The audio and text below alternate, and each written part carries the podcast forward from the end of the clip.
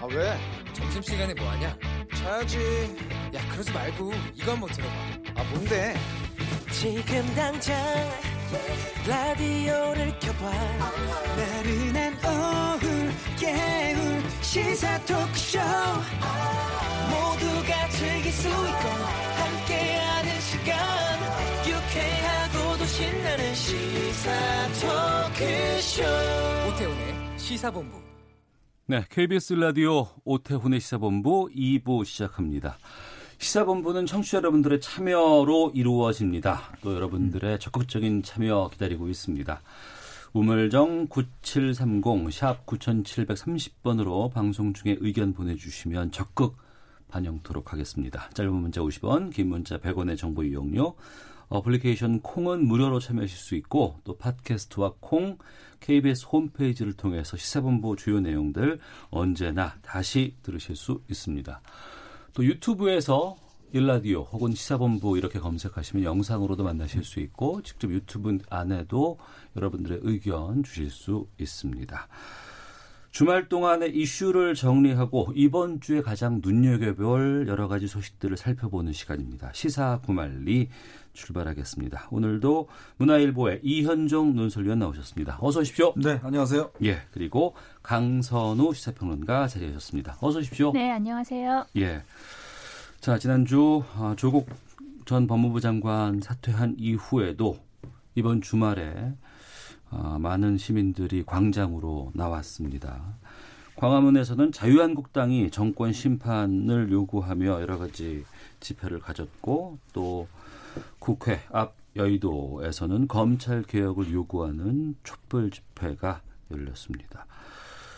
조 장관 사퇴한 후에도 광장 부 시가 계속해서 되는 이유들 어떻게 보시는지 궁금합니다. 이현정 의원께서 먼저 말씀해 주시죠. 네, 일단 뭐 조 전 장관이 사퇴하긴 했지만 어, 지난 주말에 여의도와 또 서초동 네. 그리고 또 이제 광화문 세 군데에서 주요한 집회가 열렸지 않습니까? 특히 이제 검찰 개혁을 요구하는 어, 그런 분들 같은 경우는 이제 두 개로 갈라졌어요. 네, 네. 어, 조금의 어떤 성향상에 좀 차이는 있는 것 같습니다. 어, 그래서 서초동과 어, 여의도로 가눠서 하고 또 이제 자유한국당은 이제 광화문에서 했는데 아무래도 이제 집회의 성격 자체가 뭐 내용적으로 그렇고 질적인 성격도 그렇고 좀 변화가 하는 것 같아요. 어. 결국은 조 전 장관 사퇴를 이슈로 내걸다가 이제는 이제 공수처 문제라든지 또 야당 같은 경우는 본질적으로 이제 문재인 정부 심판이라든지 음. 이제 총선을 앞두고 이제 총선 이슈로 만들려는 그런 전략 같습니다. 결국 이제 또 29일 날 있을 국회 본회의 상정을 앞두고 있는 이제 공수처법에 대한 이제 처리를 이제 사실은 이제 검찰 개혁 쪽에서는 강력하게 요구를 해서 네. 하나의 어떤 장의 힘을 모아보겠다는 것 같은데요.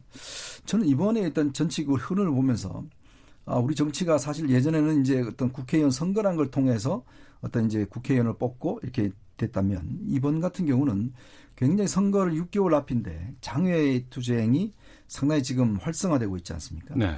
이럴 경우는 어떤 면에서 보면 내년 총선이 굉장히 치열해질 수 있다라는 음. 소식 우려가 들어요. 네. 왜냐하면 거의 생사를 놓고 난 진영 간의 어떤 그런 대결로 장으로 가지 않을까라는 우려들. 음. 특히 이제 지금의 조짐을 보면 결국 이 흐름은 결국 선거 운동으로 연결될 수가 있거든요. 네. 공천이나 이런 것들로 해서 아무래도 양쪽 진영이 이제는 서로 이제 장애 집회에 좀 익숙해져 가는 상황이지 않습니까? 어. 그렇다 보면 선거를 앞두고도 결국은 이런 주요 이슈를 놓고 실제로 어떤 싸우는 그러면 실제로 어떤 각 개개의 어떤 선거 지역구의 이슈보다는 전체적인 중앙 이슈가 실제로 선거를 지배해버리는 음. 그런 현상들. 그 대선과 달리 총선 같은 경우에는 지역 이슈가 상당히 좀 그렇죠. 중요했던 네. 전례가 있었잖아요. 뭐 선거. 운동 같은 경우도 지역 중심으로 이루어지고 했었는데 예, 예. 이번 선거는 이미 지금부터 어. 이 중앙 이슈가 아, 지방 이슈를 상당히 압도해 버리는 현상들 또 장애 집회의 어떤 활성화 이런 것들이 조짐이 좀 보이고 있는 것 같습니다. 네. 강선우 평론가께서는요. 그 광장에서 시민들이 직접 나와서 목소리를 내는 건 저는 거기에 대해서는 어떤 뭐 평가를 내려서도 안 되고 평가를 할 수도 없다고 생각을 합니다. 네. 다만 광화문 집회와 여의도 서초동 집회를 비교를 해봤을 때 저는 광화문 집회 자유한국당이 그 당원 내외 그런 당협위원장들에게 300명, 400명을 동원해라. 음. 그렇게 해서 우리가 거기 나가서 함께 무슨 뭐 보고대회 명목으로 함께 집회를 하겠다. 그래서 정치권이 직접 민주주의의 그런 광장에 뛰어든 것은 저는 상당히 유감이라고 생각을 합니다. 그 네. 자유한국당은 제1야당 공당인데 그렇다면 본인들이 정말로 고민해야 될 것은 그 유한한 자원을 어떻게 분배하는 것이 가장 효율적으로 쓰는 것인가. 그게 정치인으로서 고민해야 할 가장 첫 번째 중에 하나인데 근데 음. 본인들이 그 야당이 그렇게 광장에 나가서 이렇게 집회를 하는 게 정말 효율적으로 본인들의 자원을 쓰는 것인가. 저는 거기에 대해서 한번 좀 물어보고 싶고요. 예. 그리고 그 이런 직접 민주주의가 지금 현재 우리의 대의 민주주의를 어떤 보완하는 방식으로 이루어지는 면은 저는 상당히 긍정 적이라고 생각을 합니다.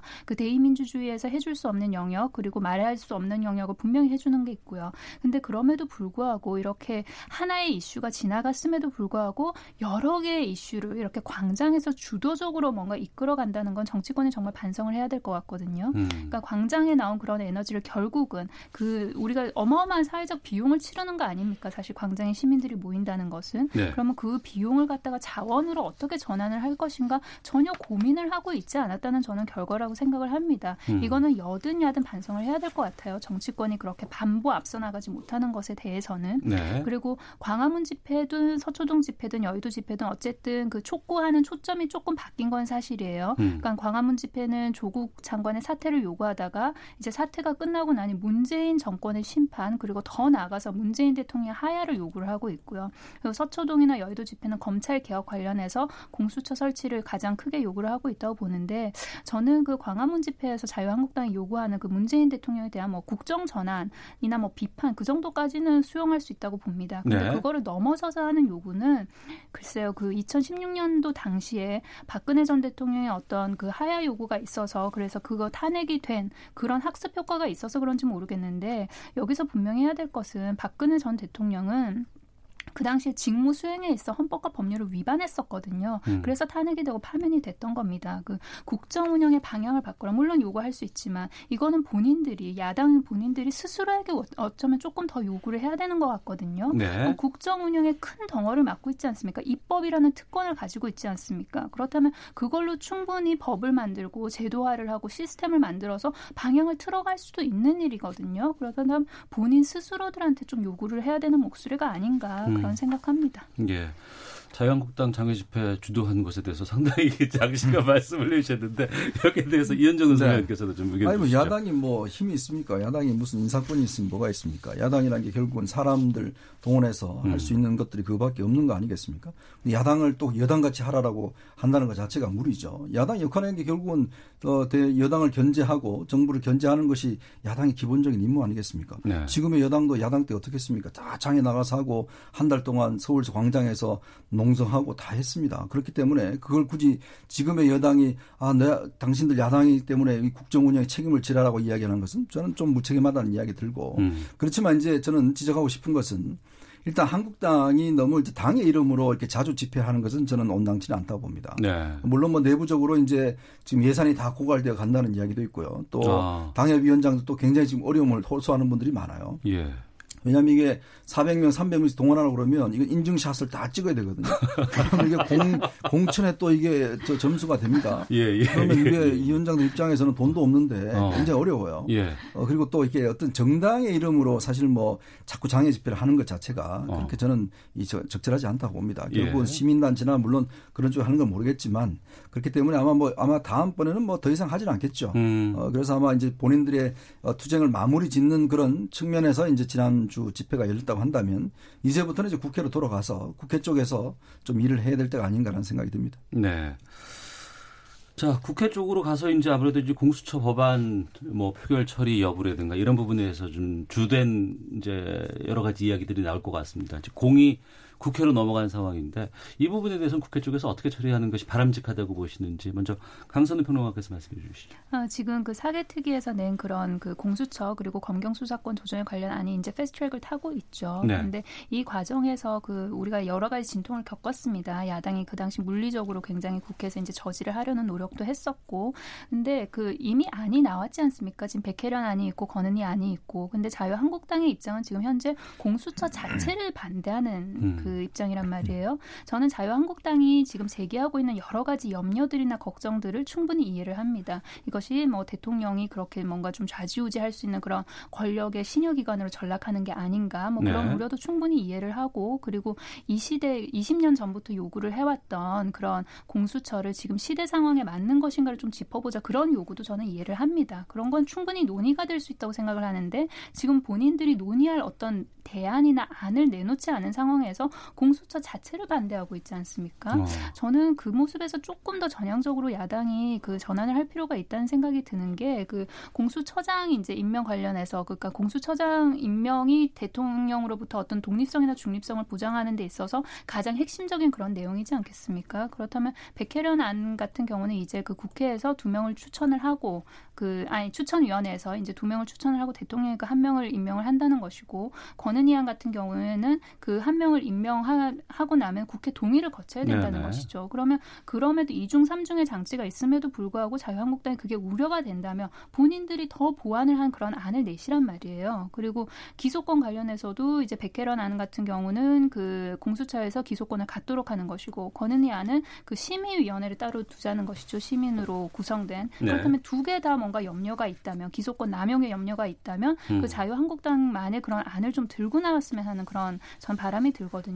예. 그리고 이 공수처가 그 고위공직자를 대상으로 하고 있습니다만 가장 그런 기본적인 그런 기능이라고 해야 되나요? 이거는 좀 검찰을 너무나 비대해진 검찰을 좀 견제를 해보자는 것이에요. 그 실질적으로 그 자료를 살펴봐도 판검사에 대한 불기소율이 90%가 넘습니다. 그러니까 이게 공수처가 기소권을 안 가질 수 없지 않느냐. 그런데 이제 더 그런 주장에 조금 더 힘을 받는 면이 있고요. 네. 그리고 지금 더불어민주당이 계속해서 그렇다면 공수처를 지금 주장을 하고 있는 게 본인들의 정권을 연장하고 권력을 계속해서 연장해 가기 위한 그런 도구로 쓰려는 게 아니냐 그런 뭐 자유한국당의 우려가 나오고 있긴 한데 이 공수처는 더불어민주당이 당시에 야당일 때부터 주장을 했었거든요. 그 좀 야당일 때 주장할 때 과연 그러면 권력을 계속해서 뭐 이어나가자 정권을 재창출하자 그런 기반에서 주장을 한 게 아니지 않습니까? 그래서 자유한국당에서 조금 더 객관적이고 떨어져서 여러 가지 자료를 좀 취합을 해보고 국민의 목소리도 좀 들어보고 왜 국민들이 공수처를 원하는지도 한번 깊게 생각을 해보고 반대를 하는 것이 아닌 물론 우려는 나타낼 수 있으나 주시고요. 예, 본인들만의 안을 좀 들고 나오시라 저는 그런 말씀 드리고 싶습니다. 예. 이현정 논술위원께서도 근데 이 사법제도는요, 한 번 만들어 놓으면 참 바꾸기가 어렵습니다. 네. 자, 아시겠지만, 우리가 예전에 그 사법고시를 없애고 로스쿨을 만들었잖아요. 네. 당시에는 뭐 사법 낭인들을 없앤다고 이야기를 해서 로스쿨을 만들었는데, 자, 현재는 어떻습니까? 결국은 노무현 대통령 시절에 이걸 만들었는데, 결국 이제 이 로스쿨을 만들어 놓으니까 결국 이제 이 가진 자, 뭐 기득권층 그런 사람들의 어떤 이 장으로서 이게 변질되어 가버리잖아요. 그러니까 네. 좀 예를 들어서 이제는 개천에 용나는 시대가 끝났다는 이야기까지 나오고 있지 않습니까? 저는 이 공수처도 마찬가지라고 봅니다. 물론 이게 20년 전에 참여연대가 처음으로 제안한 이후에 끊임없이 우리가 논쟁적인 그런 사안이 됐습니다만은 지금 이제 국민들께서도 사실은 그렇죠. 어, 일반 국민들 입장에서야 아 이거 고위공직자들 정말 기득권 사람들 이거 정말 이 부패를 단절하는 거 필요하다 그러면 동의 안 할 분들이 누가 있습니까? 네. 그러나 국가 체계라는 게 결국은 이게 어떤 면에서 보면 견제와 균형이라는 게 굉장히 중요하거든요. 그러면 본질적으로 이야기해서 검찰의 권력이 비대해졌다. 검찰이 어떤 면에서 보면 여러 가지 뭐 권한을 남용한다. 저는 검찰의 근본 문제는 결국은 정권에 따라서 눈치를 보거나 또 정권의 입장에서 정권의 입맛에 맞는 수사를 하거나 이런 것들이 사실은 제일 큰 문제였거든요. 네. 항상 집권 초기에 사정 정국이라는 것이 형성이 돼서 음. 반대자들을 잡고 또 더군다나 이제 여러 가지 그이 어, 권력을 남용했던 것들이 많았지 않습니까? 저 그렇다면 검찰을 결국은 어떤 면에서 중립화를 시켜주면 저는 검찰이 어떤 우려하는 바들을 충분히 해소할 수 있다고 보는 거죠. 네. 저 그러면 예를 들어 검찰이 못한다고 예를 들어서 정부가 못한다고 제2정부를 만듭니까? 청와대가 못한다고 제2청와대를 만들면 제2청와대가 잘할까요? 저는 그렇지 않다고 보거든요. 결국은 지금 검찰이 가지고 있는 문제 핵심이 뭐냐 음. 이걸 보는 거예요. 결국은 뭐 이 제왕적 대통령 시스템 하에서 대통령의 권한을 줄이고 검찰을 좀 중립화시켜서 검찰이 어떤 정권의 이해관계를 떠나서 수사를 하게끔 만드는 거. 네. 그게 핵심이라고 보거든요. 음. 근데 그거에 대한 이야기는 지금 하지 않고 오히려 지금 검찰의 과대한 권력만 이거를 나눠주자라는 거죠. 과연 나눠지겠습니까? 오히려 공수처가 더 큰 권한을 가지게 되면 그때는 또 어떻게 하겠습니까? 이 공수처를 견제할 수 있는 또 제2의 공수처를 만들자고 또 이야기를 할 건가요? 음. 공수는 누가 견제를 하죠? 지금 검찰은 법무부 장관이 법적으로 할 수가 있어요. 그럼 네. 공수처는요? 공수처는 뭐 지고지순한 기관인가요? 저는 그렇지 않다고 보거든요. 그래서 좀 더 이 부분은 우리 국민들께서 정말 실체를 좀 알았으면 한다라는 좀 저는 생각이 듭니다. 알겠습니다.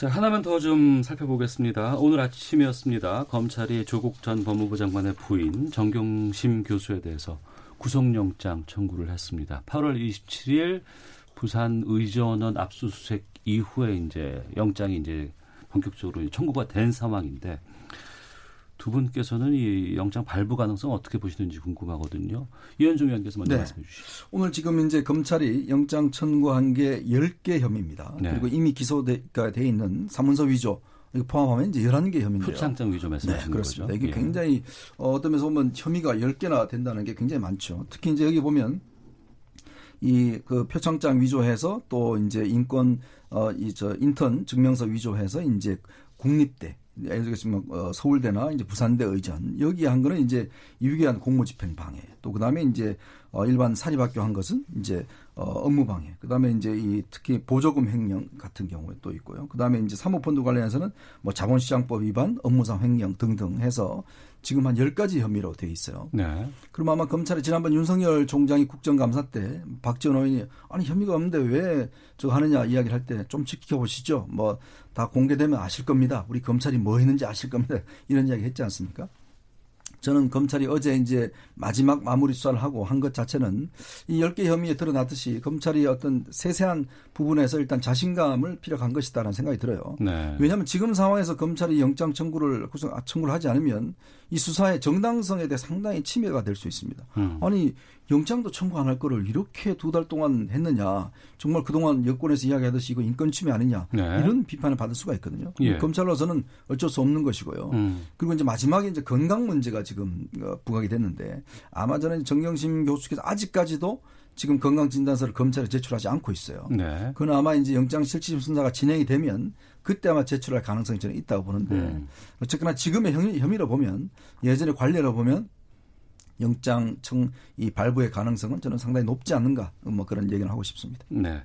강선우 평론가께서도 좀 전망해 주시죠. 어, 저는 좀 지켜봐야 된다는 입장인데요. 네. 그 우선 그 혐의와 별개로 우리가 구속 자체를 왜 하냐 그거에 음. 대해서 한번 더 짚어봐야 될 것 같습니다. 그 여러 가지 받고 있는 혐의 등등에 관해서는 검찰이 기소를 해서 재판을 하면 그거는 처벌을 하면 되는 거예요. 만약에 유죄로 밝혀진다면 네. 구속을 하는 이유는 처벌을 하기 위해서 하는 게 아닙니다. 그러니까 범죄 상당 범위가 이제 소명이 되고 그거 관련해서 도주의 향후 도주의 우려가 있거나 아니면 향후 증거 인멸에 우려가 있을 때 하는 거 아니겠습니까? 그렇다면 향후를 이제 그 염두에 두고 하는 거란 말이에요. 구속은 그렇다면 지금 현재 정경심 교수가 그러니까 수차례 소환 조사를 받았죠. 그렇다면 상당 부분 조사가 이루어졌고 그리고 제가 추측하기로는 상당 부분 증거도 검찰이 많이 확보를 했을 거라고 봅니다. 네. 그렇다면 향후에 어떤 도주의 우려가 있거나 향후에 증거 인멸의 우려 때문에 구속을 한다. 그 구속 영장 신청한 거를 인용을 한다. 저는 거기에서 구속을 할 실효성에 대해서 좀 의문이 들거든요. 음. 그러니까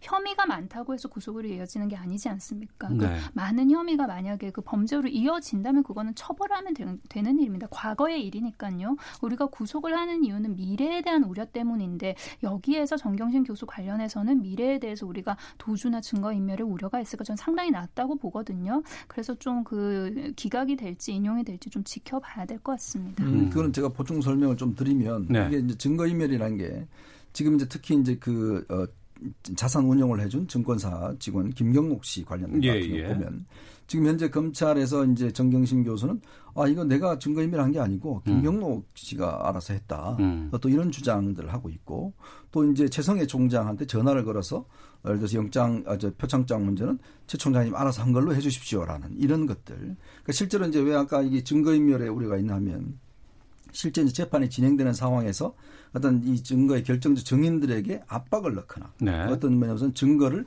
뒤집을 수 있는 이제 그런 가능성이 있기 때문에 이제 우리가 구속을 하는 거거든요. 음. 그래서 지금 한번 제가 볼 때는 이런 지금 진술들 이런 것들이 사실은 이제 증거 인멸에 상당히 어떤 면에서 보면 아, 중요한 왜냐하면 혐의도 지금 증거 인멸 혐의가 있습니다. 교사 네. 혐의도 있고 이제 그렇게 되면 아마 그런 부분들이 아마 영장에 발부할 때는 좀 상당히 고려하지 않을까 그런 생각이 음. 듭니다. 네, 시사구말리 문화일보의 이현종 논설위원 또 강선우 시사평론가와 함께하고 있는데요. 오늘 그 어떤 때보다도 두 분께서 지금 여러 가지 주장들을 펼쳐주고 계십니다. 청취자들의 의견도 계속해서 지금 쇄도하고 있는데요. 5964님, 검찰 개혁은 많은 국민들이 원하는 일입니다. 한국당은 국민들의 이런 목소리에 귀를 기울여야 합니다. 6624님, 지금의 특검 제도를 통해서 고위 공직자의 비리 문제는 해결할 수 있습니다. 공수처가 설치되고 나면 또 다른 문제가 생길 것이라고 봅니다. 라는 주장들 보내주셨고요.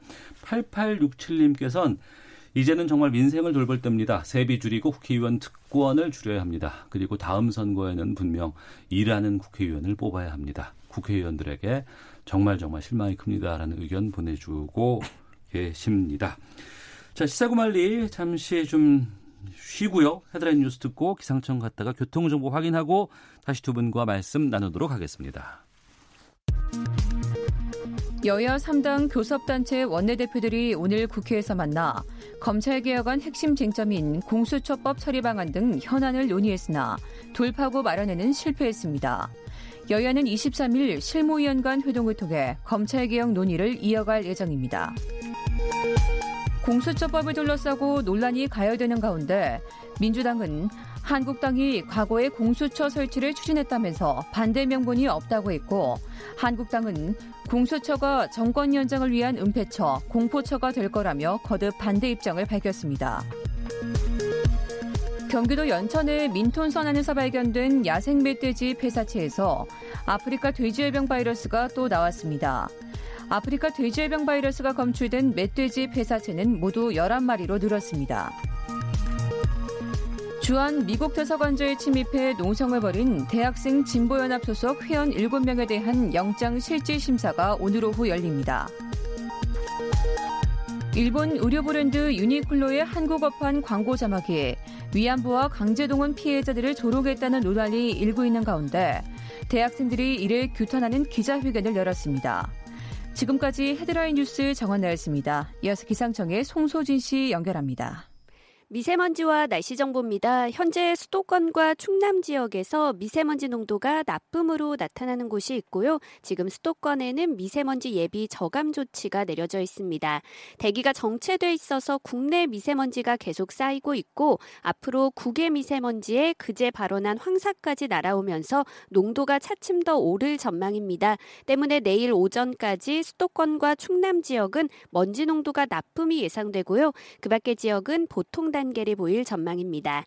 하늘은 지금 전국이 대체로 맑은 상태지만 중부지방은 뿌연 먼지 한개가 껴 있습니다. 오늘 한낮 기온은 서울 25도, 강릉, 광주 24도, 대전, 대구 23도 등으로 어제보다 1, 2도 정도 높아 낮 동안 다소 덥게 느껴지는 곳도 많겠습니다.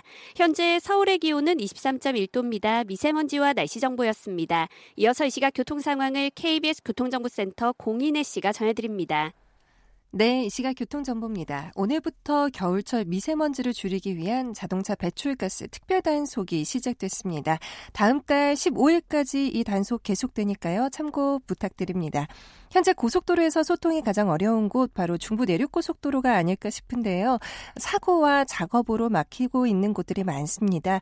먼저 사고는 양평 쪽 상주터널 부근이고요. 화물차 관련 사고 때문에 1차로로만 소통이 되고 있어 4km 구간에 차량들이 거의 서 있다시피 한 상황입니다. 이후로도 양평 쪽 모두 네 곳에서 작업 여파 받고 있는데요. 상주 부근과 북상주 부근에서 1km씩 또 진남터널 부근과 감곡 부근에서는 3km 구간씩 작업 여파를 받고 있습니다. 반대 창원 쪽 감곡 부근에서 차선 작업을 하고 있어서 5km 구간이 더디고요. 이후 감곡 부근 2차로도 작업으로 막혀 있습니다. 더 가서 충주 부근 정체도 예상하셔야겠습니다. 영동고속도로 강릉 방향도 역시 작업 때문에 새말 부근과 횡성 휴게소 부근에서 각각 3km씩 밀리고 있습니다. KBS 교통정보센터였습니다. 세상에서 가장 아름다운 하모니 바로 지글지글 한우 익는 소리 시작하기 무섭게 콸콸콸 배어나오는 진정한 육즙통 택도 없는 소리입니다. 그거는 무슨 정말. 택도 없는 아유, 소리입니까? 그러니까 일단 가짜 그러면 뉴스한 건? 인정한 거죠. 뭐가 가짜 거짓말을 두분? 뭘 거짓말해요? 아찔하다 아찔해 다양한 이슈를 마음껏 즐길 수 있는 무한 리필 토크 배틀 오태훈의 시사본부 이슈 맛집은 많지만 역시 최고는 원조 맛집 여기가 원조예요. 오태훈의 시사본부 평일 낮 12시 20분에 만나요 네, 시사본부 월요일 2부에는 이현종 문화일보 논설위원 강선우 시사평론가와 함께하는 시사구말리가 있습니다. 계속해서 두 분과 좀 말씀 나눠보도록 하겠습니다. 짧게 좀 여쭙겠습니다. 그 차기 법무부 장관 인선 준비에 지금 청와대가 착수했다고 하는데 누가 유력하게 거론되는지 어느 분이 하면 적당할지 여기에 대해서 좀 의견을 좀 듣도록 하겠습니다. 이현종 의원께서 먼저 말씀해 네, 주시죠. 제가 짧게 대답하면요. 네. 일단 저는 뭐 전해철 의원이 거의 유력시 되는 거 아닌가 아? 싶어요. 왜냐하면 아무래도 조국 전 장관 퇴임 이후에 특히 문재인 대통령 인사 스타일을 보면 자기가 그렇게 알지 않는 사람은 잘 임명을 하지 않습니다. 그동안 음. 쭉 보면 특히 이제 법무부는 문재인 대통령의 아주 이 넘버 원 사실은 이 부처거든요. 네. 그러면 뭐 본인의 측근 또 본인을 잘 이해하고 있는 뭐 사람들을 아마 임명할 것이고 그렇다 보다 아마 뭐 며칠간 어 전해철 어, 의원의 말이 좀 바뀐 걸 보면 처음에는 안 한다고 그러다가 점점점 어쩔 수 없다라는 식으로 가는 걸 보면 네. 거의 뭐 내부적으로는 결론이 낫지 않는가라는 어, 생각이 듭니다. 예. 강선우 평론가께서는요? 어, 글쎄요, 뭐, 여러 복수를 이제 그 유력 선상에 놓고 지금 뭐 여러 가지 생각을 하고 있지 않겠습니까? 청와대 측에서는. 근데 저는 그 전해철 의원도 굉장히 좋은 후보 중에 하나라는 생각이 듭니다. 그 음. 대통령의 검찰개혁 관련된 철학이나 이런 걸 그 누구보다 이해를 잘 하고 있을 것 같고. 그리고 네. 대통령과 이미 이제 그 참여정부 당시에 호흡을 맞추지 않았습니까? 당시 이제 대통령이 민정수석일 때 민정비서관을 했었고요. 그- 그러니까 이제 여러 가지로 이제 실무적으로도 손발이 잘 맞을 것 같고 그리고 철학 도 잘 맞을 것 같은데 다만 그 문재인 성, 정부의 성공을 위해서 할 수 있는 일이 전해철 의원 같은 경우는 또 다른 역할도 있잖아요. 그러니까 음. 총선에 출마를 해서 그 성공을 위해서 힘을 보탤 수도 있고 그리고 또한 그 본인이 경기도지사 이제 도전했다가 실패를 했는데 뭐 그것도 향후 좀 바라볼 수 있지 않을까. 그래서 전해철 의원 입장에서도 좀 고민이 많이 되지 않을까 그런 생각이 듭니다. 음, 알겠습니다. 자, 올해 국정감사 현재 진행 중에 있습니다. 오늘 대부분의 상임위는 마치는 것 같고요. 이제 내일 부- 국회 본회의가 있고 이후에 이제 여가부라든가 운영위 국감 같은 정도만 지금 그렇죠. 남아 있는 네. 상황인 것 같아요. 글쎄요, 총선을 앞둔 마지막 국감이면은 그 어느 때보다도 여야 의원들의 치열한 활동을 예상을 했습니다만 이번 국감은 거의 다 묻혔습니다. 거의 모든 그 국감의 내용이 조국 공방으로 이어진 그런 국감이었는데 국감 전반적으로 좀 평가를 좀 먼저 해주시죠. 강선우 평론가께서 먼저 해주시죠.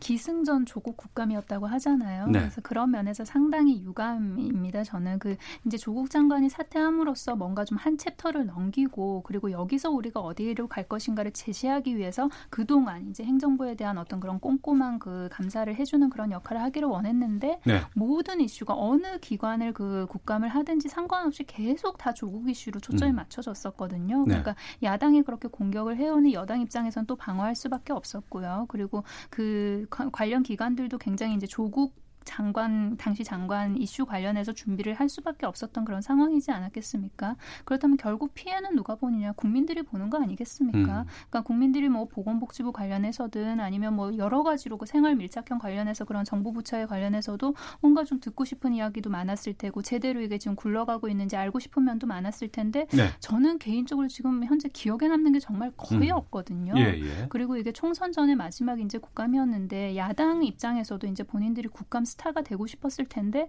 이번 국감의 스타는 뭐 조국 장관 그다음에 그 뭐 윤석열 검찰총장 그 정도로 아. 이제 초점이 맞춰졌던 것 같거든요. 예. 그래서 야당 의원들 입장에서도 아쉬웠겠죠. 그럼 본인들 좀 아쉽지 않게 잘 이끌어 갔더라면 하는 그런 아쉬움이 분명히 있네요. 네. 이현정 논설위원께서는요? 지금까지 이런 국감은 없었다. 없었다. 아, 예. 그 제가 공무원들한테 물어보니까요. 아, 딱 그 한마디로 이야기를 하더- 하더라고요. Thank you 조국.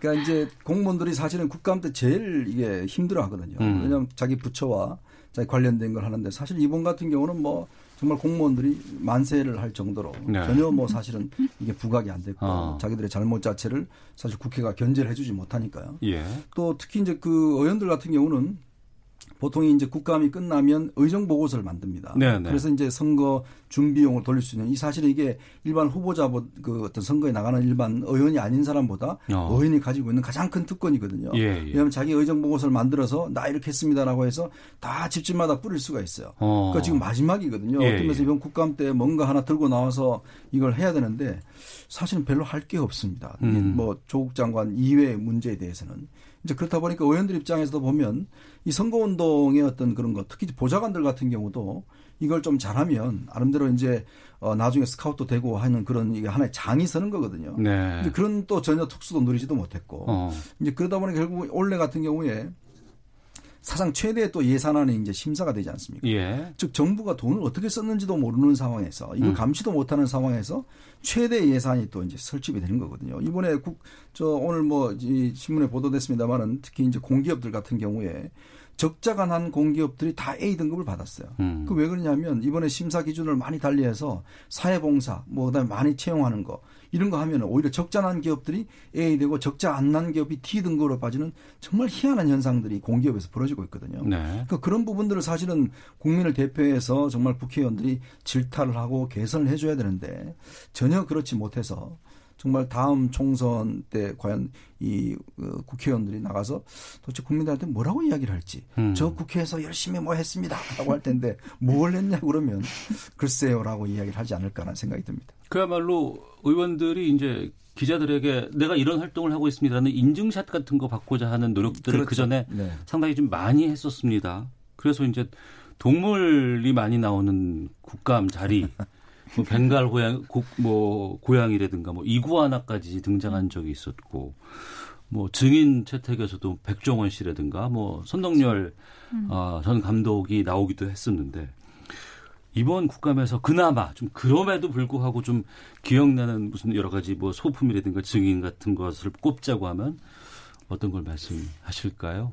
이게 좀 좋게 기억에 남아서 아, 네. 저 의원이 이런 거 관련돼서는 정말 전문성이 있고 끝까지 이제 국민을 대신해서 파헤쳐 주는구나라는 그런 소품이 등장했더라면 참 좋았을 텐데 전 예전에 그, 그- 노회찬 의원의 신문지에서의 그렇죠. 그 예, 부분이 좀 맞아요. 기억이 났거든요. 예, 예. 그 수감자 관련해서 어. 이제 수감자들의 그런 웰빙에 대해서 이야기를 했죠. 그래서 그 장면만으로도 저 의원이 의정 활동을 지금까지 어떻게 해왔나를 굉장히 상징적으로 잘 보여주는 것이었고, 그리고 앞으로도 정말 약자의 어떤 그런 목소리, 그다음에 미처 생각하지 못했던 부분까지 챙겨주겠구나 그런 기대감을 가지게 하는 그런 소품이지 않았습니까? 네. 근데 좀 유감스럽게도 이번 국감에는 저는 이용주 의원이 들고 나왔던 그 리얼돌이 기억에 남기는 해요. 어. 기억에 남기는. 근데 굉장히 좀 부적절하지 않았나 그런 생각이 듭니다. 이제 이용주 의원 측에서는 이제 리얼돌을 뭔가 뭐 산업화하는 데 있어서 이러저러한 규제 관련된 그런 이야기를 하려고 했다고 합니다. 음. 그러면 산업화 관련을 하는 거 관련해서 이야기를 하려고 했으면 뭐 연구소 현황이라든지 아니면 뭐 만드는 공장의 현황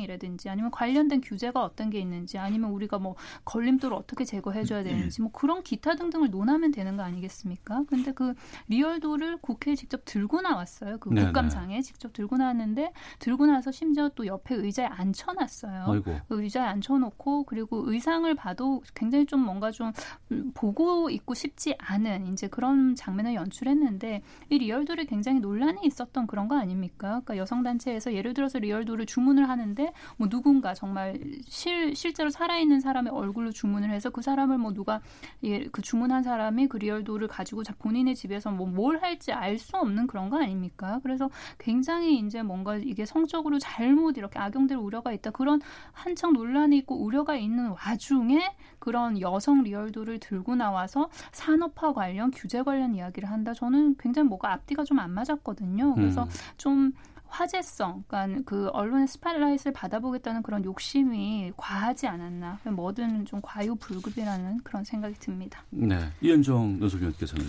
그러니까 저는 이제 항상 제가 국회를 오랫동안 취재를 하다 보니까 느끼는 문제가 정말 이 국정감사 제도가 좀 바뀌어야 된다. 아, 이게 사실은 이제 지금 의원들이 보면 대략 한 3분에서 5분 정도 질문을 할 수 있어요. 네. 그러니까 한번 자기 질문 타임에 여기에 답변 시간까지 포함이 되어 있습니다. 이제 그러다 보니까 쭉 자기 이야기하고 음. 대답 안 하셔도 돼요. 뭐 이렇게 이제 네, 끝나는 네, 거거든요. 네. 어. 그러니까 특히 이제 좀 되는 거는 이제 그러다 보면 이게 사실은 질문이 연결되지도 않고 음. 또 다른 의원 넘어가면 사실 이게 뭐 어떤 면에서 뭐그 의원 질문만 넘어가면 다른 걸 사실 뭐 별로 안 해도 돼요. 이제 그러다 보니까 국정감사 기간에 딱 한 번 이렇게 하는 거 아니지 않습니까? 근데 과연 이런 국정감사를 왜 할까라는 저는 솔직히 회의감이 들어요. 네. 그러니까 결국은 의원들 예를 들어서 선거용으로 하는 거 아닌가 좀 음. 근본적인 하다면 상설 국감을 해야 된다. 예. 결국 상임위도 마찬가지지만 상시적으로 필요할 때 국정감사를 할 수 있는 제도적인 시스템을 보완해야 된다. 국회의원들요, 국회 나와서 실제로 저렇게 일하는 시간 그렇게 많지 않습니다. 그리고 그럼에도 불구하고 매번 또 수당은 다 받아요. 예. 자, 예. 그러면 이게 어. 제도를 바꿔야 되는데 음. 문제는 국회의원들이 제도 바꾸면 힘들거든요. 네. 이 열심히 나와서 해야 되면 힘들어요. 보좌관도 어. 힘들고. 어. 그러니까 서로 아무도 여야가 이거 안 바꾸려고 그래요. 선거 때는 그 힘듦을 내가 하겠습니다라고 그렇죠. 계속 얘기를 어, 하시죠. 뭐 그랬다 선거 때 또 카메라가 비춰주니까 한 번 또 하는 거거든요. 예. 그래서 정말 저는 물론 뭐 검찰 개혁도 좋습니다만은 국회가 이 제도적으로 좀 어떤 상설 국감을 열어서 음. 이게 사실은 해당 부처도 아, 상당히 어떤 심층적으로 좀 저 국감을 감사를 할 수 있도록 네. 그렇게 제도가 개선돼야지 이런 식으로 제도를 어, 가져가면 매번 우리가 이 이야기 할 수밖에 없습니다. 음. 결국은 이 제도 하에서는 그게 최선이고 딱 한 몇 가지 질문 거기서 스포트라이트 받으려면 결국 뭐 하나 들고 나서 흔들어야 돼요. 그런 방법밖에 없습니다. 그래서 음. 정말 이게 21대 이제 20대가 끝나고 21대 국회 시작되기 전에 네. 저는 정말 여야가 지금 국회의 문제점 법안도 통과도 안 돼요. 국감도 안 돼요. 아무것도 안 되지 않습니까? 정말 끊임없이 대립되는 것들 오히려 정말 여야가 초당적으로 그런 걸 만들어서 뭔가 한번 좀 바꿔봤으면 하는 저는 간절한 생각이 있습니다. 음. 상설 국감에 대해서는 강선우 평론가께서는 어떤 입장이세요? 그러니까 상설국감을 하려면 거기에 또 상당 부분 어떤 소모되는 그런 에너지 같은 것이 있겠죠. 근데 그 에너지를 쏟아부어서 우리가 낼 수 있는 결과물이 그 에너지보다 훨씬 크다면 그거를 충분히 저는 고려해 볼 수 있다고 생각합니다. 음, 알겠습니다. 자, 여기까지 말씀을 좀 나누도록 하겠습니다. 시사구말리 문화일보의 이현정 논설위원 그리고 강선우 시사평론가 두 분과 함께 말씀 나눴습니다. 두 분 오늘 말씀 고맙습니다. 네, 고맙습니다. 고맙습니다.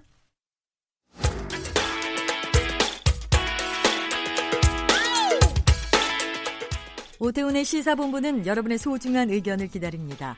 짧은 문자 50원, 긴 문자 100원의 정보 이용료가 되는 샵 9730, 우물정 9730번으로 문자 보내주십시오. KBS 라디오 앱 콩은 무료입니다. KBS 라디오 오태훈의 시사본부. 지금 여러분은 대한민국 라디오 유일의 점심 시사 프로그램을 듣고 계십니다. 네, 오태훈의 시사본부 듣고 계신 지금 시각 1시 41분 지나고 있습니다. 우리나라를 둘러싼 한반도를 둘러싼 치열한 외교 상황을 명쾌하게 정리하고 분석하는 시간입니다. 외교 전쟁. 국립외교원 김현욱 교수 오늘은 전화로 만나보겠습니다. 안녕하십니까? 네 네 안녕하세요. 예. 북미 간의 비핵화 실무 협상 상황부터 좀 짚어보겠습니다. 벌써 좀 시간이 꽤 됐습니다. 지난 5일이었죠. 스웨덴에서 이제 북미 간의 실무 협상 결렬로 끝이 났고요. 당시에 미국은 우린 창조적인 제안을 했다 이렇게 얘기를 했습니다. 그런데 이것이 석탄과 섬유 수출 금지를 일시적으로 유보하는 것이었다라는 일본 언론들의 보도가 나왔는데 이 부분 어떻게 보세요? 어, 뭐 일정 부분 미국 입장에서는 창조적인 제안으로 보일 수 있어요. 네. 아, 실제로 하노이 협상이 결렬된 이후에 아, 미국의 입장이 상당히 강경하게 바뀌었거든요. 네. 어, 저희가 이제 하노이 때하고 지금을 비교해 보면은 제가 보기엔 하노이 때가 아주 북미 간에는 합의를 이끌어낼 수 있는 매우 매우 좋은 분위기였다 저는 그렇게 봅니다. 예. 아, 왜냐하면 하노이 이전에 아, 미국의 태도는 북한이 요구했던 동시 행동을 받아들이고 있었, 있었거든요. 어. 그래서 당시에 아, 북한의 어떤 초기 단계의 비핵화와 미국의 초기 단계 제재 완화를 바꿔서 거래를 하고 합의를 할 수 있다는 게 미국 입장이었는데 네. 뭐 어쨌든 뭐뭐 다양한 어 이유 때문에 어, 하노이 합의가 파기가 되고 합의가 이루어지지 못하고 어, 그 다음에 미국의 입장이 상당히 강경하게 바뀌었습니다. 그래서 하노이 이후에 미국의 태도 변화는 네. 빅딜을 고수하기 시작을 했고, 어. 어 그리고 제재를 유지를 하겠다. 그러니까 선비 핵화 후 제재 완화죠. 네. 그리고 어 탑다운만 하니까 이게 합의가 안 되더라. 그러니까 정상회담 가기 전에 실무진에서 충분히 협의를 하고 음. 실무진에서 합의를 한 다음에 정상회담에 가겠다는 게 지금 미국의 입장이에요. 네. 그래서 이제 물론 이제 볼튼 보좌관이 나가긴 했지만 지금 이 입장은 계속해서 어, 견지를 되고 있는 것인데 어, 이번에 스톡홀름에서 미국이 내놓은 창조적인 제안은 어, 이러한 빅딜 고수 그리고 선 비핵화 후 제재 완화에서 상당히 후퇴한 거라고 볼 수 있죠 미국 입장에서는. 네네. 근데 북한 입장에서 봤을 때 어. 북한은 이제 하노이 때를 계속 생각을 하고 있는 겁니다. 예. 그러니까 이제 북한 입장에서는 미국이 뭔가 태도 변화를 요, 해라. 어. 태도 변화를 가, 가져오지 못하면 어, 북한은 다 받지 않고 연내 ICBM과 핵실험할 수 있다. 계속 이렇게 미국을 압박하고 있는 것인데 네. 어, 북한이 요구하는 미국의 태도 변화는 결국은 그, 그 하노이 때 보여왔던 그러한 그 북한과 미국이 서로 비핵화와 제재 완화를 바꿀 수 있다는 그러한 것으로 돌아가자는 게 북한의 입장입니다. 음. 그래서 이번에 미국이 내놓은 창조적 제안은 미국 입장에서는 그래도 선비핵화 후 제재 완화에서 상당히 창조적으로 그리고 어, 완화된 그러한 입장을 보였지만 네. 어, 하노이 때를 기대하는 북한 입장에서는 상당히 못 미친 거죠. 그러니까 어. 좀더 많은 그러한 제재 완화를 내놓고 그리고 아, 이거 창조적인 제안을 하면서 이번에 미국이 내놓은 것은 더 터프한, 더 강경한 그러한 비핵화 조치를 내놓은 것이 아마 북한 입장에서는 만족하지 못한 것이 아닌가 생각을 합니다. 네. 그러면 이번에 미국이 그렇게 본인들의 입장에서는 창조적인 제안을 던졌는데 북한이 안 받았어요. 그럼 또 네. 미국이 북한에 요구한 것이 또 있, 있지 않겠습니까? 예, 그게 지금 북한 입장에서는 등가성이 소위 안 맞, 소위 등가성이 안 맞다고 판단을 했을 수 있습니다. 어. 아, 하노이 때는 영변 핵시설장과 플러스 알파를 미국이 요구를 했는데 네. 이번에 스톡홀름에서는 미국이 어, 북한이 보유한 핵무기하고 핵물질을 미국으로 다 빼라. 어. 그리고 북한이 가지고 있는 핵시설, 생화학무기, 탄도미사일 이런 것도 완전히 해체한다고 약속을 해라. 예. 이런 것을 부가적으로 요구를 했다고 해요. 어. 그리고 그러면 이건 생각해 보면 북한 입장에서는 하노이 때 영변 플러스 알파보다 더 많은 비핵화를 요구를 한 거죠 미국이. 예. 근데 거기에 대한 대가는 석탄과 섬유 수출 금지 일시적 유보입니다. 음. 그러니까 북한 입장에서 보면 하노이 때보다 이거 훨씬 후퇴한 거 아니야? 이거, 네, 네, 네. 어떻게 받아? 이렇게 북한 어. 입장에서는 생각할 수 있는 거죠. 예. 그러니까 미국 쪽에서는 그 석탄이라든가 섬유 수출 금지를 유보하는 것은 우리의 방향성을 바꾸는 큰 그림이다라고 할 수는 있지만 북한 입장에서는 이걸 정말 어떻게 이거랑 그 비핵화를 같이 바꿀 수 있어? 그렇죠. 이렇게 볼 네. 수 있는 거겠군요. 예, 비핵화에 대한 상응 조치로는 부족하다고 북한은 느낀 거죠. 음. 그러면 이제 그 이후로 시간이 좀 많이 흘렀습니다. 뭐 2주 안에 보자라는 얘기도 있었고 뭐 4주 정도는 걸릴 것이다라고 얘기하고도 있는데 지금 상황은 어떤 양상으로 가고 있다고 보세요? 글쎄 지금 상황에서 미국이 태도 변화를 만들어낼 가능성은 그렇게 높지가 않아 보입니다. 네. 아 왜냐하면은 지금 볼턴 보좌관이 나갔지만 여전히 볼 그 국가안보실에 미국 국가안보실 백악관 내 국가안보실에는 맷 포틴저가 국가안보 부- 부보좌관으로 승진을 해서 매우 강경한 대북 정책을 견지를 하고 있거든요. 네.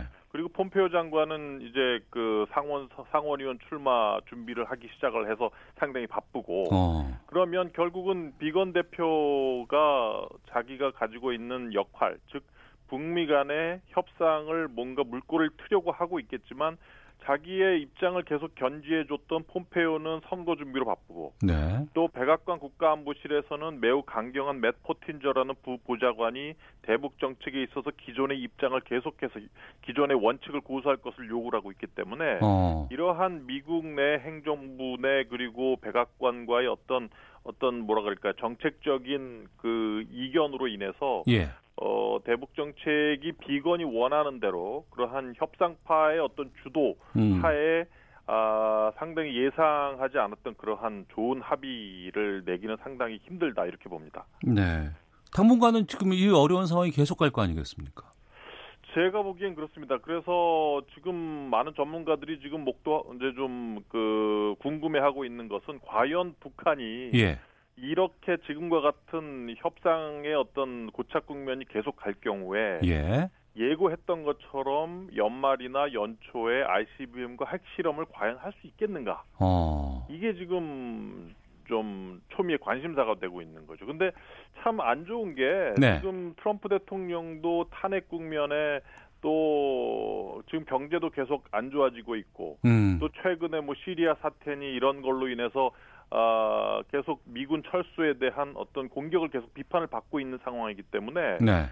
실제 북한 문제에 그렇게 신경을 많이 쓸 여유가 없는 상황이에요. 여유가 없다. 예, 예. 뭐 기존 같은 경우라면은 뭐 북한 문제에 대해서 뭔가 성과를 내든지 음. 아니면 북한의 도발을 잠재우면서 뭔가 재선 국면의 긍정적인 어떤 면을 계속 끌어내야 되- 되겠다는 생각을 했을 텐데 네. 지금과 같이 국내 정치와 또 시리아 문제, 터키 문제 이러한 문제로 계속 골머리가 아프고 국내 정치적인 어떤 비판을 받는 상황에서는 제가 보기엔 북한 문제에 어떤 해법을 가져오더라도 음. 트럼프 정부의 어떤 국내 정치적인 면에서 아주 큰 어떤 긍정적인 모멘텀을 끌어내기는 그렇게 쉽지 않아 보여요. 네. 그 쉽지 않은 상황 때문에 북한이 또 다른 선택을 할 수 있지 않을까라는 걱정이 좀 드네요. 네, 네, 그렇습니다. 알겠습니다. 자, 외교 전쟁 국립외교원 김현욱 교수와 함께 말씀 나누고 있습니다. 아, 홍콩 쪽으로 좀 가보겠습니다. 왜 이렇게 한숨을 쉬십니까? 아니요, 너무 좀 장기화되고 있고 지금 상황이 홍콩 쪽이 너무나 지금 어, 여러 가지 좀 힘든 뉴스들도 많이 좀 나와서 네. 애초에 송환법 반대로 시작된 홍콩 시위가 이제 지난 주말 20주차를 맞았다고 하는데 네. 그동안 뭐 복면 금지법들 시행되고 사실상 준 계엄 상태에 있다 이런 지금 뉴스를 나오고 있는데 어떻게 보고 계세요? 이 지금 그 중국 입장에서는 이 홍콩 사태를 빨리 마무리 지어야 되는 그러한 데드라인에 점점 다가오고 있습니다. 네. 아, 무슨 말씀이냐면 내년 1월에 지금 그 대만 선거가 지금 계획되어 있거든요. 네. 어, 물론 이제 지금 민진당의 차잉원 현 총통이 어, 야당의 그 후보와 상당히 큰 격차를 두고 어, 지금 독주를 하고 있기 때문에 2020년 1월에 대만 선거에서는 현 차잉원 총통이 당선될 가능성이 거의 100%라고 보고 있고 네. 그러면 어쨌든 지금 총통은 대만 총통은 미국과의 어떤 어, 동맹 관계 강화 그리고 중국과의 어떤 관계를 좀 벌리려는 그즉 중국으로부터 어 대만이 어떤 독립을 하고 싶어하는 정책을 상당히 강하게 견지를 하고 있단 말이에요. 네, 네. 그런 대만의 새로운 총통이 아 지금 같은 총통이죠. 새로운 정부가 다시 들어서고 음. 중국에 대해서 강한 반정부 정 반중국 정책을 펴는 그러한 대만이 다시 들어선다면 네. 지금 그러한 대만과 지금의 홍콩의 시위는 중국으로서 상당히 부담이에요. 어. 그렇기 때문에 지금 시진핑 주석은 홍콩 사태를 어떻게 해서든 빨리 마무리하려고 할 것이고 네. 이게 안 된다면 음. 안 되는 상태에서 내년 1월에 어, 차잉윈 총통이 승리를 하게 된다면 아마도 홍콩에 대한 진압은 더 강경하게 간- 진행될 가능성이 높습니다. 아, 그래요. 그래서 예 그런 차원에서 지금 점점 고삐를 강화하고 있는 걸로 보이고 어. 말씀하신 복면 금지법이라는 것은 뭐 다른 국가 예를 봐도 어좀 그 그런 시위대를 좀 더 강하게 진압하기 위한 수단으로 많이 사용이 됐었단 말이에요. 네. 근데 이번에 그, 그 홍콩에서 만들어진 그러한 아, 이러한 상황은 52년 만에 긴급 법이 발동이 되고 음. 어 그랬기 때문에 아, 아마도 그 준계엄령에 준하는 그러한 행정 명령으로서의 어떤 그 시- 뭐라 그럴까 효과가 있는 것이 아니냐 이렇게 보여집니다. 네. 그 시위대도 상당히 지금 그 뭐 여러 가지 피해들을 많이 입고 있다는 뭐 뉴스들도 나오고 있고 뭐 체포도 많이 되고 또 일부는 어 시위 과정에서 뭐 사망한 사람들도 있다더라 뭐 이런 여러 가지 시위 네. 얘기들도 나오고 있는데 이게 계속 격화되지 않을까라는 걱정이 들거든요. 그러니까 지금 오히려 이런 것들이 그 대화를 했음에도 불구하고 어, 이 시위대가 요구하는 다섯 가지 요구 사항을 그 홍콩 이 정부는 들어줄 가- 그런 마음이 없는 것이고 네. 어, 그런 상황에서 지금 말씀하신 백색 테러, 즉, 아, 홍콩 시위대를 겨냥해서 뭐 쇠망치 테러라든지 아니면 흉기로 시위대를 찌른다든지 이러한 백색 테러가 계속해서 벌어지고 있기 때문에 네. 시위대의 분노가 점점 더 커지고 있는 상황이란 말이에요. 예. 그래서 이러 이것이 어떻게 해결이 될 것인가 지금 상당히 그 요원한 상태라고 봐야 되겠죠. 음. 알겠습니다. 하나만 더 짚어보겠습니다. 저희가 지난주에 그 터키가 시리아 내 쿠르드족에 대한 군사작전 돌입했다 이 소식을 좀 다뤄본 적이 있습니다. 네. 그 이후의 상황이 지금 어떻게 됐는지가 좀 궁금한데 좀 알려주시겠습니까? 이 중동 문제가 상당히 복잡한데 예. 아, 시리아에서 소위 ISIS 테러 단체가 출범을 했고 어, 그런 상태에서 소위 그 당시에 이제 시리, 시리아 내에 있던 어, 반정부 쿠르드족과 그걸 아, 상당히 강경하게 무력 진압했던 그 시리아 정부 간에 또 반목이 있었고 이게 얼마 전까지 있었던 시리아 사태였단 말이에요. 네. 근데 그 상황에서 그, 그 반정부 쿠르드족을 지원했던 미군이 철수를 해버렸어요. 예, 예. 그러니까 터키 상황에 터키 이 쿠르족이라는 것은 터키, 시리아 뭐 여러 한 네 개 국가에 걸쳐서 그 독립을 계속 추진하는 그러한 민족인데 어 이러한 쿠르드족이 시리아 내에서 계속해서 존재하면서 독립운동을 하고 있으니까 터키 내에 있던 쿠르드족까지 합세해서 이 세력이 더 강화될까봐 터키 정부는 쿠르드족을 공격을 하기 시작을 한 거예요. 네. 그런 상황에서 어 점점 더 쿠르드족과 그리고 터키 정부 간의 전쟁이 계속 강화되고 군사 작전이 강화되니까 어, 이러한 상황을 계속 그 방치할 수는 없는 상황이고 그래서 미군이 철수된 이 상황에서 미국은 터키에 대해서 경제 제재를 했지만 그것도 소용이 없어지니까 음. 결국은 지난주였죠 펜스 부통령하고 폼페이오 장관이 어, 터키로 날아갔어요. 터키 수도 앙카라에서 결국은 그 에르도안 대통령을 만나서 하, 협상을 하고 합의를 하고 그래서 결국은 쿠르드족도 안전 지역 safe zone 바깥으로 나가고 터키도 군사 공격을 멈추고 미국도 터키에 대한 경제 제재를 멈춘다는 그런 합의안에 지금 서명을 해서 네. 이것이 지금 실시가 되고 휴전 상태에 휴전 상태가 만들어진 상황이라고 봐야 되겠죠. 어, 미국이 빠진 자리를 러시아가 채우려 한다라는 얘기도 있던데 그건 어떻게 보세요? 그러니까 당시 ISIS가 출범했을 때, 아, 이 시리아 정부와 또 반시리아 정부 쿠르드족과의 어떤 반목 상태에서 쿠르드족을 지원했던 것은 미국이었고 네. 시리아 정부를 지원했던 것은 러시아였는데 지금 미국이 빠져버렸단 말이에요. 예, 예.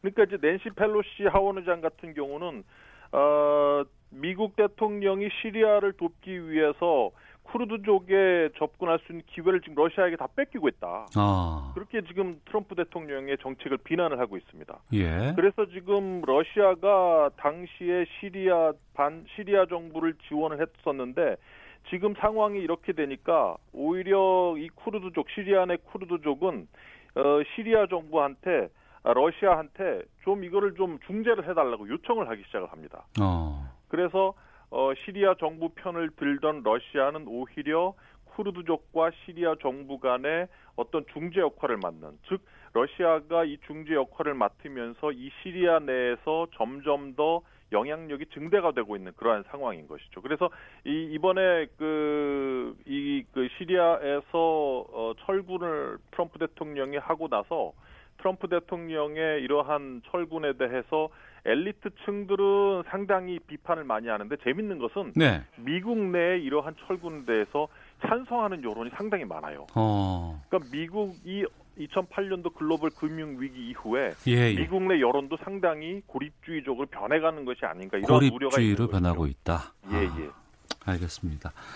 참 씁쓸하네요. 여기까지 말씀 듣겠습니다. 고맙습니다. 네, 네, 감사합니다. 네, 다양한 외교 현안들 살펴봤습니다. 국립외교원의 김현욱 교수와 함께했습니다. KBS 라디오 오태훈의 시사본부 여기서 인사드리겠습니다. 저는 내일 오후 화요일 12시 20분에 다시 인사드리겠습니다. 내일 뵙겠습니다. 안녕히 계십시오.